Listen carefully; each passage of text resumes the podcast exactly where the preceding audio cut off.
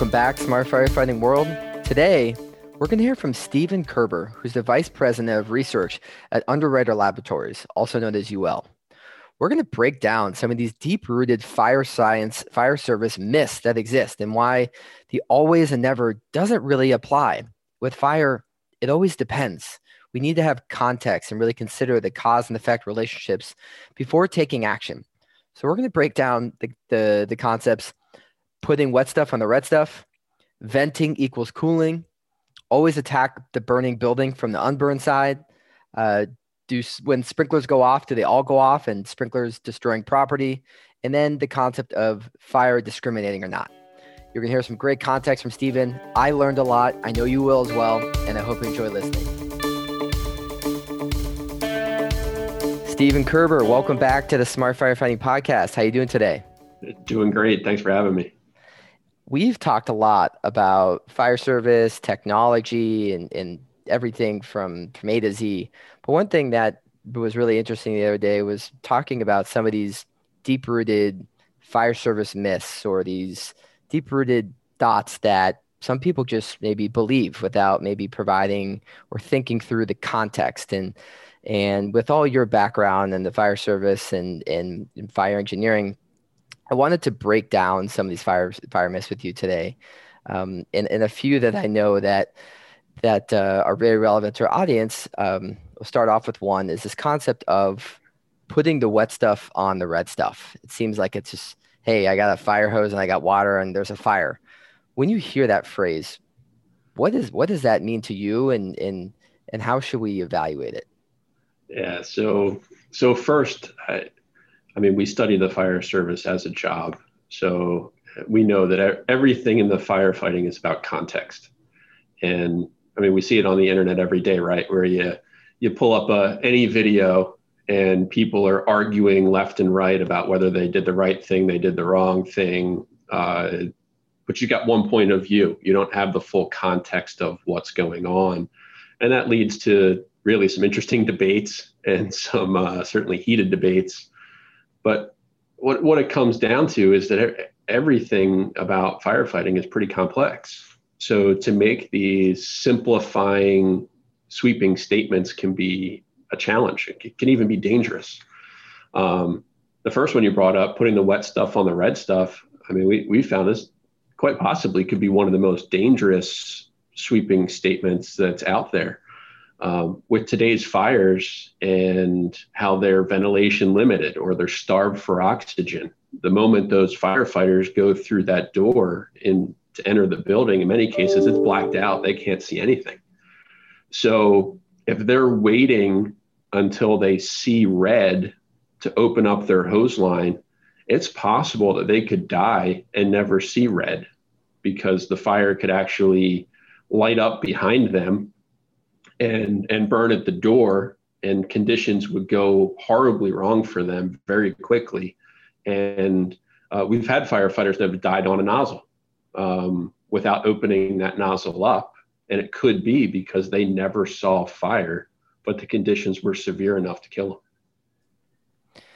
And I, I before that you mentioned that that always or never is, is a good thing to to consider here where because the fire service is complex and, and the stuff that we're the stuff that's getting on fire has so many different chemical properties and the environments that are created create all these variables that are hard to measure. And I and I know a lot of the work that you do at UL it's you're you're kind of pushing the boundaries on when should should we do take action to put to put water or a, a surfactant you know from a building safety standpoint and so it seems like from that phrase of putting wet stuff in the red stuff, while it may seem like a common concept where you know you see when you're just an average citizen, you see a firefighter with their hose putting out a fire.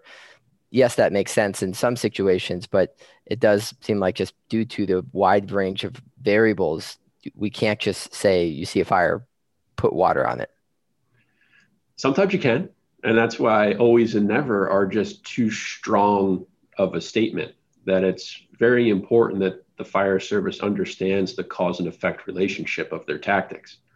I mean, they're there with a very specific strategy and, and mission to accomplish, uh, led by life safety of, of the public and themselves. So while some fires might be straightforward, uh, in, in many cases, where our research shows that the a straightforward approach of putting water through a window that has fire coming out of it could be a very effective tactic to utilize, depending on the scenario. Uh, where could the people be? Where is the fire? Where is your access point? Uh, what is the distance between the, the apparatus or the hose line and where that fire is? There's so many things to consider there. Um, but yeah, the smartest might be put the wet stuff on the red stuff or orange stuff or yellow stuff or whatever whatever it is at that that given moment. Um, in other cases, that could be a, a very poor choice. Yep. So it could delay getting water to the fire that could ultimately impact people's lives. And I like that point you made of the, really considering the cause and effect relationship before taking action. And that comes from experience and that comes from training. And it comes from really thinking about the situation before just assuming that this is the right thing. Um, so I, I appreciate that. And I want to maybe parlay this into the next one of a phrase that I've seen a lot on Reddit and blogs is the venting equals cooling. When you hear that, what do you what what uh, what's how's your knee jerk there? It, it, scares the hell out of me, uh, to be honest. Um, and I think that I mean a statement like that could come from uh, I don't say the, the the olden days. I mean the the days when you have a a fuel limited fire or a fire that is only as big as the fuel that it has available to it and any venting will only let bad stuff out. That's not the case anymore. It rarely is that the case anymore. Today, what we have are ventilation limited fires, which means the size of that fire is limited by the amount of oxygen that it is available. So if you've got fire burning out of a window, that means the reason that fire is at that window is because that's where the fuel is meeting the oxygen to burn if you were superhuman and you could go through that fire into that room, that room would be hot and full of unburned fuel or gases that have pyrolyzed off of all the contents in the room and can't burn because it's too fuel rich and hasn't found the oxygen yet.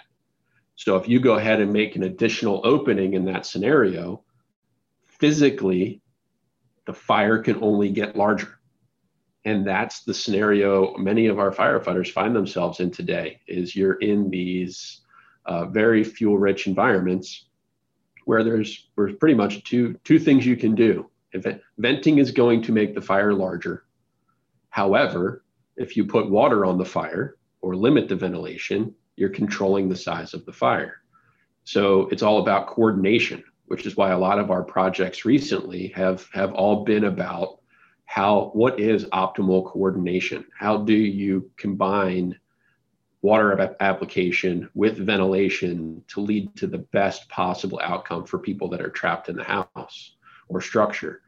And we see time and time again that water on the fire once you have water on the fire and you're controlling the size of the fire and making it smaller in that case you want to vent your heart out I mean, you want to get that smoke out of that structure as quickly as possible to maximize the survivable space in the structure. If your ventilation gets ahead of your suppression, you could kill people. I mean, you, you can make those conditions worse. And we see it time and time again. Um, I mean, there was an incident recently in California where the, the firefighters were not making progress on the fire they held their position, waited for ventilation. In this case, it was vertical ventilation in addition to the horizontal that had already been created. And actually opening up that vertical vent burned the firefighters and chased them out. It, it provided the opposite effect that they thought it was going to. Back to that cause and effect relationship is I'm going to stay here because I think if I can just get some vertical ventilation, we'll be able to move in. And everything knowing fire dynamics, everything pointed to the opposite of that outcome. So um, there's still a lot to learn. There's a lot of dots to connect, but that's really what it comes down to. And I like how you phrase it of what is that optimal coordination for the best outcome. And it it does seem to be a balance. That, and I heard in COVID there was that that hammer and dance where you you you you want it to you want the end goal and you want it to get there, but it, it isn't a straight path. It's a little bit of a meandering river to get there. And I think it's just it, it's a little bit of a patience, but it's also some of that sense making to know that no two situations are exactly the same. And and I get, you know, I'd be interested in knowing from you about how do you, how do we improve that decision making to just think more as opposed to just assuming? You're absolutely right. I mean, it comes down to thinking. I mean, it be, comes down to educating the firefighters from the get go. And I think one, one of the most important things we can educate them on is their enemy, is fire. And forever fire dynamics is rarely a um, important component of firefighter training. It's i think long been replaced with how do you do it? or what do you want me to do? Tell me what to do and i'll do it and what that leads to is well you're going to go do it based on a set of guide guardrails that you're assuming came from your instructor. But if your instructor doesn't assume and pass along the why, to, so you know what those guardrails are, then you're going to make that decision all the time, even if it's outside of the guardrails. And if the instructor might be like, "What the heck did you do that for? Why why did you put the wet stuff on the red stuff?" It's like, well, you told me to always do that. It's like, well, no, no, no. I, I meant to do it in these scenarios, not that scenario. And in many cases, our recruits, uh, they have no context. They've never been to a fire. So that's one of the hardest challenges for training and instructors is to try and provide the context when your students don't have the experience you do. They don't have that slide deck in their head. Um, and in many ways, a lot of our more senior firefighters and fire officers uh, have a slide deck in their head, but haven't thought it through or don't understand that just because I did something one time and got a particular outcome doesn't mean I'm going to get that outcome in a different scenario. So while, yes, no two fires are exactly the same, there's so much about them that is the same. And fire dynamics being one of those non-negotiable kind of things. It's the science of fire. Fire doesn't think. I mean it can't it's not like warfare where the fire says oh firefighters i see what you're doing here. I'm going to go ahead and move this direction because you're doing that and i'm going to fight you. And that, that, that's not real. Fire fault follows a set of physics it, it's going to behave exactly how it's going to behave it's getting those firefighters all of those fire dynamics principles so that they can understand them. And what we've been on a mission to do at UL for over a decade is to do that in a simplified way without dumbing anything down, to provide as many visuals as possible. And that's really what it comes down to. Firefighters are visual learners uh, for the most part. So the more you can connect what they see with what they can't see, the the better off we can be. And I know that that's where you and and Darley with uh, different AR, VR, augmented reality kind of tools. How do we get the best mix so that we can develop that learning in the most effective way possible? Yeah, and I know developing that context and that experience is hard without actually doing it. And that is one advantage of VR of being able to put you in a contextual environment and and get your heart rate up a little bit and, and get you in that environment so you can be prepared to take that action. And and I did I liked how you mentioned I mean just fire physics is is physics. I mean, it's, it's almost like gravity. I mean, I, I it's 100% the same hold this pen up to the air and I drop it and it's going to fall. Uh, there's, there's no negotiating it. Yep. But if I put you in space, that's a different context. So yep. it, yeah, so it's very similar. I mean, cause that, like you say, with the, the AR VR, it's, it's about context. So if you put the trainee and the instructor in the same environment, then there's no debating what do you see? Well, we see the same thing. So I can now teach you based on what I see. So you're making the decisions that I'm making based on what I see. If we go ahead and make it hypothetical and say, oh, you're at a single story uh, ranch house on fire with fire coming from the AB corner, well, there's still a lot of assumptions that need to be made there. There's a lot of dots that that maybe aren't the same as uh, what you want to teach. So when you create that environment that is identical, um, you're looking at the same thing, learning the same things, or passing on the the proper context. Yep. And it one one phrase you said earlier that UL is working on is simplifying some of this information in a way that's understandable. But I think maybe sometimes the oversimplification of phrases has got us here to this conversation today. And and another one I wanted to throw at you was the the, the phrase I've heard and seen online is always attack a, a burning building from the unburned side. Sure. What's what do you what are your thoughts there? Well, another uh, I mean, we don't have time to get into the whole pushing fire debate and science and stuff like that, but I mean, this is another statement where, uh, in some cases, it becomes a statement of convenience, where uh, yes, you want to put the hose line between the people and the fire, but in some cases, the best thing to do is to take the fire away, regardless of of where it is or or how long. I mean, it, it's all part of that system, and you'll have many firefighters, or I shouldn't say many, but interacting with many firefighters over my life, but uh, you'll have fire coming out of the front door of a house and their go-to is to take the hose line through the front door of the house but those will be the same people that say well no you always attack from the unburned side. It's like all right well in that case you're going to take the hose line around the back and come in the back door because that would be going from the unburned side to the burn side. And they'll be like well no that would take longer. I wouldn't do that.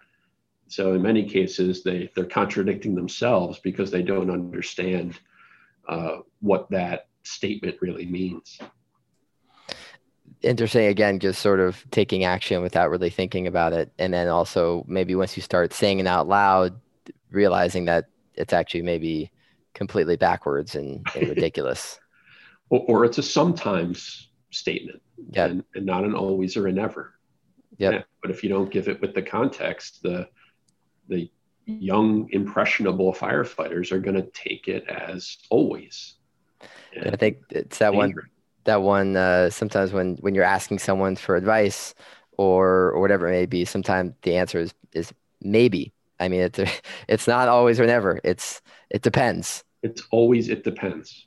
And yeah. and i think that that's that's where the conversations need to go. And well it depends on what. And you need to explain that. You, you need to go down some of those rabbit holes and that's what's so valuable to the students because the and to anybody really is then then it allows you to think. Then it gets you thinking. All right well and in science it's i mean we we try when we experiment with things to change one variable at a time. If you change one variable one variable at a time you can get your arms around what's going on. And when you go ahead and change five things and you attribute it to one you're wrong. I mean, it could have been any of those five or combinations therein that create the difference. And that's why firefighting is so hard is that no one has the global view of what's going on on a fire. So you could have an incident commander out front that maybe has the best view of what's going on. They're they're out front, they can see well, they see one or maybe two sides of the building. They don't see the second side or the third side. They don't see what's happening inside. And this is where you get things where, oh, we burnt the house down, and I'm going to attribute it to something that I saw in the front of the house when the reality is it was the 10 things happening on the back of the house that you didn't see that maybe resulted in the bad outcome. Um, and that's why, I mean, obviously I'm biased, but that's why I think research is so important because that's when we can create that uh, complete view. I can put cameras on all sides. I can put thermal imaging on all sides. I can make measurements in every room so that we can actually understand if I go through the front door and I've got a house on fire, what does opening the front door mean to Mrs. Smith that's five rooms away in the back of the house in a bedroom? It matters. I mean, my action five rooms away could completely make a life and death change to Mrs. Smith on the other side of the house. But I would never know that because I'm not I'm not there. So in many cases over time firefighters will make decisions that are best for what they see around them where they are, not knowing either the positive or negative impact further away. Well said. Yeah, again, just needing to maybe not necessarily see the whole picture, but know that there's a whole picture to to just um, know that it's bigger than what you your eye sees in front of you, and that Absolutely. your actions have have a greater greater impact than just what than what the what you're doing in front of you. Yep. So another another phrase that I've seen quite a bit and and being involved within the sprinkler realm quite a bit. I've I've seen pushback from developers and builders, and then you see stuff on movies where all of a sudden this the smoke alarm goes off, and then all of a sudden ten sprinkler heads go off, and it's like a dance party in the gym. And and I think there's a lot of misconceptions around sprinklers, and two within the sprinkler phrase, the context is one sprinklers that destroy property, and then two if if sprinklers go off, they all go off. What what's what's your thoughts on that? Well, first off, sprinklers are probably one of the greatest life-saving inventions that have been created in the fire space ever. And uh, are they perfect? Absolutely not.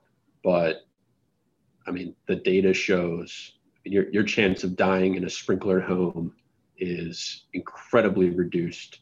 I mean, I think Maryland, since they had the sprinkler law in place, I don't think they've had a person die in a sprinklered house uh, since the law went into effect. So, um, without a doubt, they're tremendous. Now, certainly we have Hollywood to thank for the one go off, they all go off myth. I mean, that's there's any number of movies that show that. So, what does the public think? Well, that's I, I see it, therefore it must be true. It's kind of like read something on social media, it's got to be true. Um, again, these these sad things that we create for ourselves, but you look at how a sprinkler activates. It's a thermally activated device uh, in a very intelligent design because you deliver the water where the water is needed, and the ones that are thermally activated are the ones that go off and deliver water. Remove the plug and, and open up the orifice and allow the water to flow to the fire. And uh, yeah, Hollywood really mess with us there. Yeah, I mean, I can. I've so many movies growing up where that that's what I thought until I all of a sudden gain some context into understanding actually there's there's a heat activated bulb and a sprinkler head. And and while I know there is still that fear of hey oh if one goes off there's all the water damage. But I know within a residential home for example there's a 250 to 300 gallon tank. So there's a limited amount of water that will be discharged from the orifice. Um, but really I know in a lot of ways sprinklers are meant to design save lives. But also if you have a you end up having a fire at your house, the water that a fire department is going to put on your house is going to be a lot more than what the, the sprinkler is actually going to discharge. So in a lot of ways, it's probably going to be a lot less water and fire damage. But it's important that you look at the timeline. I mean, the timeline is critical. So if you have a fire in your home, let's say your sofa is on fire in your living room, that sofa is going to quickly generate enough heat, probably when the sofa is probably about a third to a half on fire, depending on where the sprinkler head is in relation to where the sofa sits. That single sprinkler head is going to go off and it's going to control the fire when it's still small. So it's not guaranteed to extinguish the fire, but it's meant to control the fire. So it's not going to put the fire service out of business or anything like that. But so a lot of smoke gets generated, creates a very dangerous condition, creates enough heat to set the sprinkler head off, but then that sprinkler head keeps that fire on that half of that sofa and let's say it got underneath maybe it gets to the whole sofa slowly versus and that's happening within let's say one to three minutes. The other scenario is we wait for manual suppression. So the average response time of the fire service in the United States is, is six plus minutes. And we know flashover can happen in less than four minutes. So uh, you don't have, it's not like the fire service is showing up to half a sofa on fire. The fire service is showing up to rooms on fire and probably multiple rooms on fire, depending if windows break or doors open, um, is going to determine how many rooms are on fire because there's plenty of fuel there. And it goes back to the oxygen we were talking about earlier. But, and then the fire service is going to show up and flow 150 gallons per minute uh, into that space to control that fire. So not only is all your stuff burned, now it's soaked and the fire service is going to potentially take thousands of gallons of water to control and overhaul your house. Um, so even if you take the water out of play, I mean, it's the yeah. Does, does the sprinkler create water damage? Absolutely, it's going to go off and it's going to flow water to control the fire. The the alternative is everything is destroyed probably. Um, what's the and the other adage is what you, you can dry stuff out, but you can't unburn it. So throw throw that out there for people that that think water damage is an issue. Well, that is that is a true statement that I agree with, and maybe it's not always or never, but uh, sure, it's it's very very true. Well, I, I, will throw a counter in there is that when you start looking at say like a high rise building, and you get a fire on the top floor, um, yeah, you can have cascading water impacts that go on several floors of the building and this is where I think firefighter training needs to improve is that firefighters need to be trained that uh, how to operate with the sprinkler system. I mean, rarely did they get the opportunity to do that, but sprinkler systems can be controlled locally through branch lines and local shutoffs that in many cases, if the fire service is on their game, they can really minimize that water damage. Once they confirm that that fire is under control, and they do their searches, one of the next priorities should be to control that sprinkler system as locally as they can so that you limit that water damage.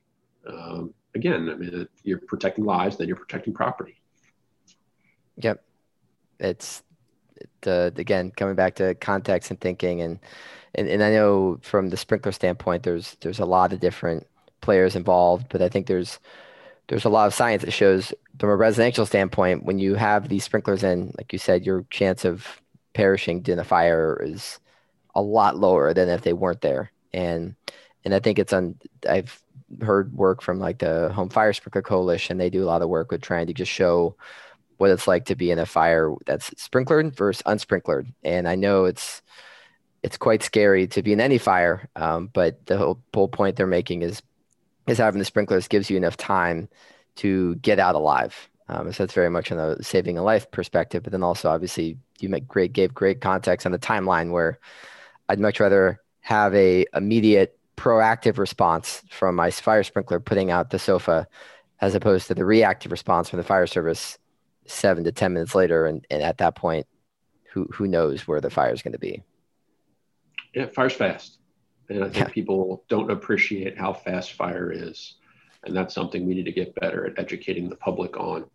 But I mean, if you get a flaming fire on a piece of upholstered furniture in your home, it is on you to get yourself out or to get a closed door between you and where the fire is, which comes to our Close Before You Doze campaign of, uh, I mean, the public is on their own. I mean, yeah, the fire service is going to come and save you. And there's some things that you can do, like closing doors, that will extend that timeline and make it more likely. But the reality is that fire is deadly before the fire department is going to get there at no fault of the fire department. What is the close before you doze?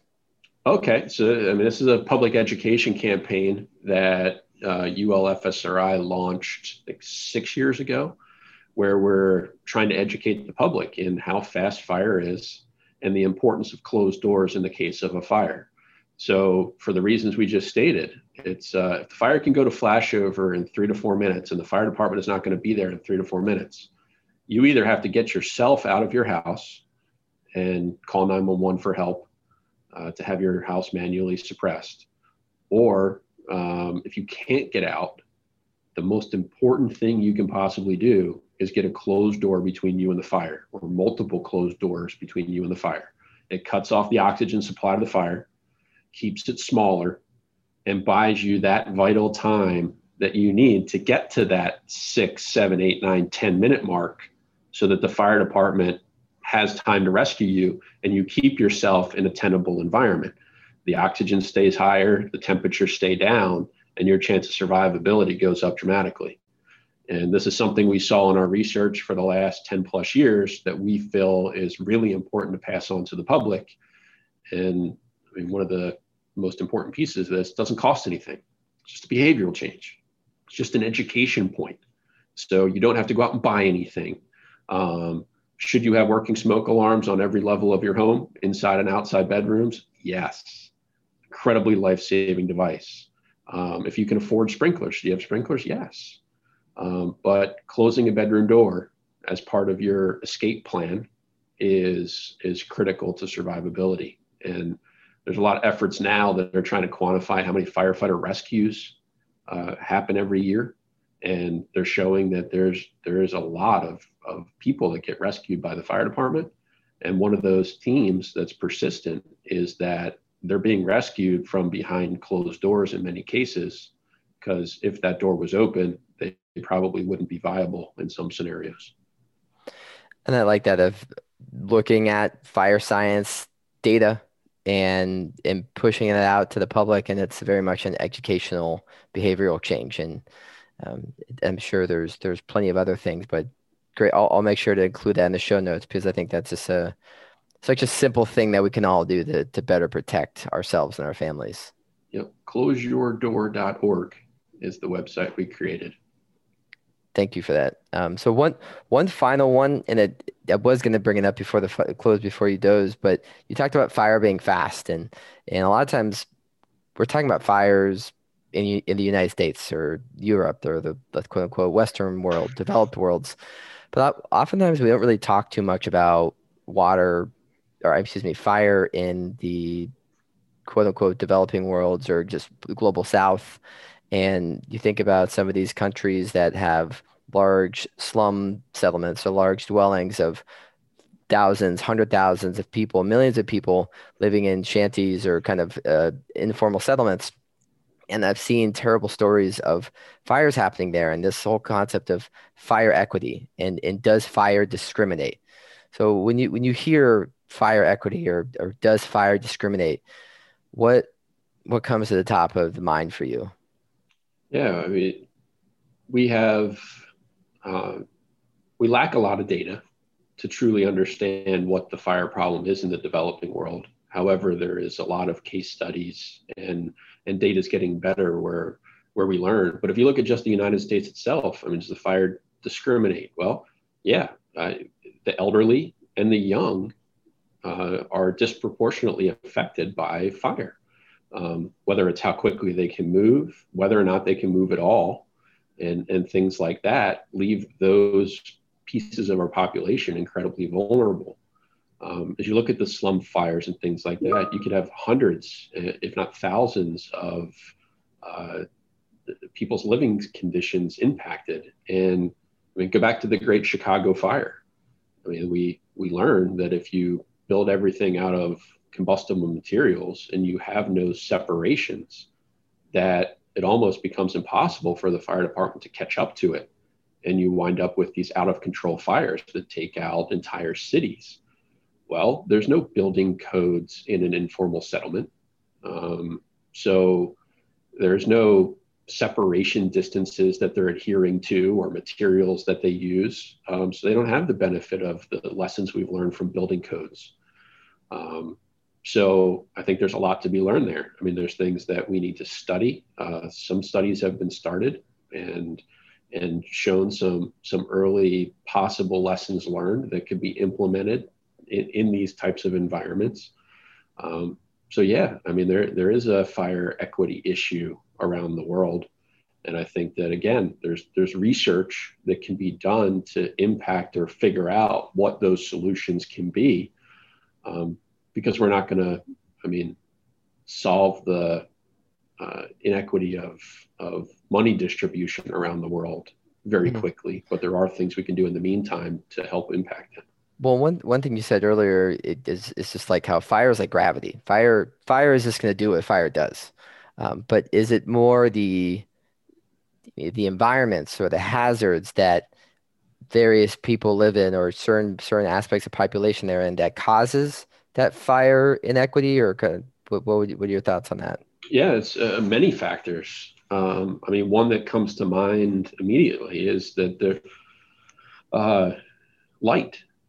I mean, people need light in order to to live and uh, and read and study and things along those lines. And uh, we take it for granted that we can flip a switch and lights come on and we can do whatever we need to do to live. In many parts of the world, they don't have electricity.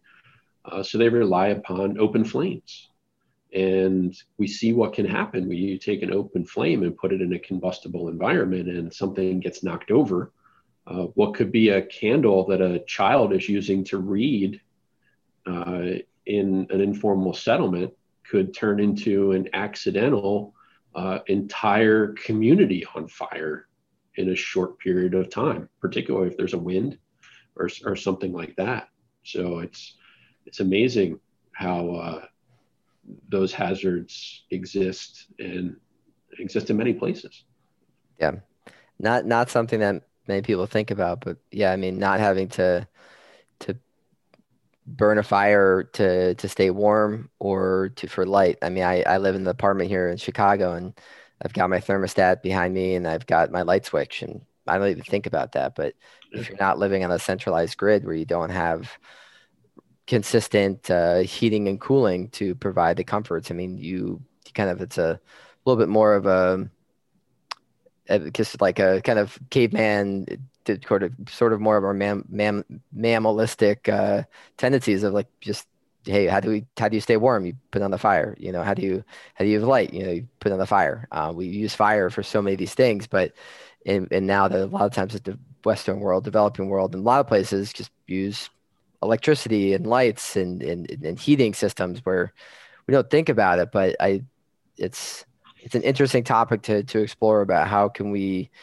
apply some simple fire technologies to support some of those struggling with access or fire inequalities around the world. And I don't, you know, one that one that comes to mind, I know we mentioned earlier was just like that smart Bluetooth connected fire alarm to where it just if you, there's a fire going on with your neighbor 100 yards down that way, all of a sudden you're notified just because how fast the fire is. You all of a sudden can know if your neighbor is having a fire, so you can actually take action. So I think I'm interested in simple technologies like that for the quote unquote developing world um, to help reduce some of the fire inequalities that do exist. Early warning is incredibly important. And it doesn't matter where in the world you are. I mean, you've got uh, early detection, early warning, hopefully early suppression. And if all of those fail, then you're worried about compartmentation or passive fire resistance. And then you're relying on your fire department. It's kind of that, that wheel of fire protection that the, it starts with education and prevention and then works its way around and ends with the fire service. And there's anything we can do in the middle there is is going to be better and, and stop that fire sooner. Yep, well said. Well, Stephen, any uh, any final final thoughts? One one thing I maybe asked you before, but I always like to kind of ask it uh, in the podcast is is something that that is top of mind for you right now that you're you're maybe most excited about, or something on the flip side that that uh, that keeps you up at night that you're you're terrified about. oh, many of those. Um, I think overall there's just a, a huge level of excitement with with our team. Um, our board of trustees has asked us to do more and is giving us more resources to do more. So we've got, I think, seven open job positions right now that we've got posted. So if right. you are a research engineer, a research scientist um, that has an interest in fire, or you want to join our amplification team, uh, where we get those messages out. So if you've got media design expertise, and uh, or management expertise in communications and marketing. Uh, that's what we're looking right now to grow our team, uh, so we can get that balance of discover things and get those discoveries out to the people that they need to go to to, to save lives and advance fire safety. Fantastic. Well, Steve, always a pleasure and an honor to to talk shop with you. I really enjoy it, and um, you know, we'll definitely make sure to put all the links in here. And I want to thank you on behalf of the Smart Firefighting community, Darley, and and just the the, the world for the the research you're doing around fire safety. I really appreciate it. My pleasure. Always fun talking with you again. Thanks, Steve. We'll talk soon.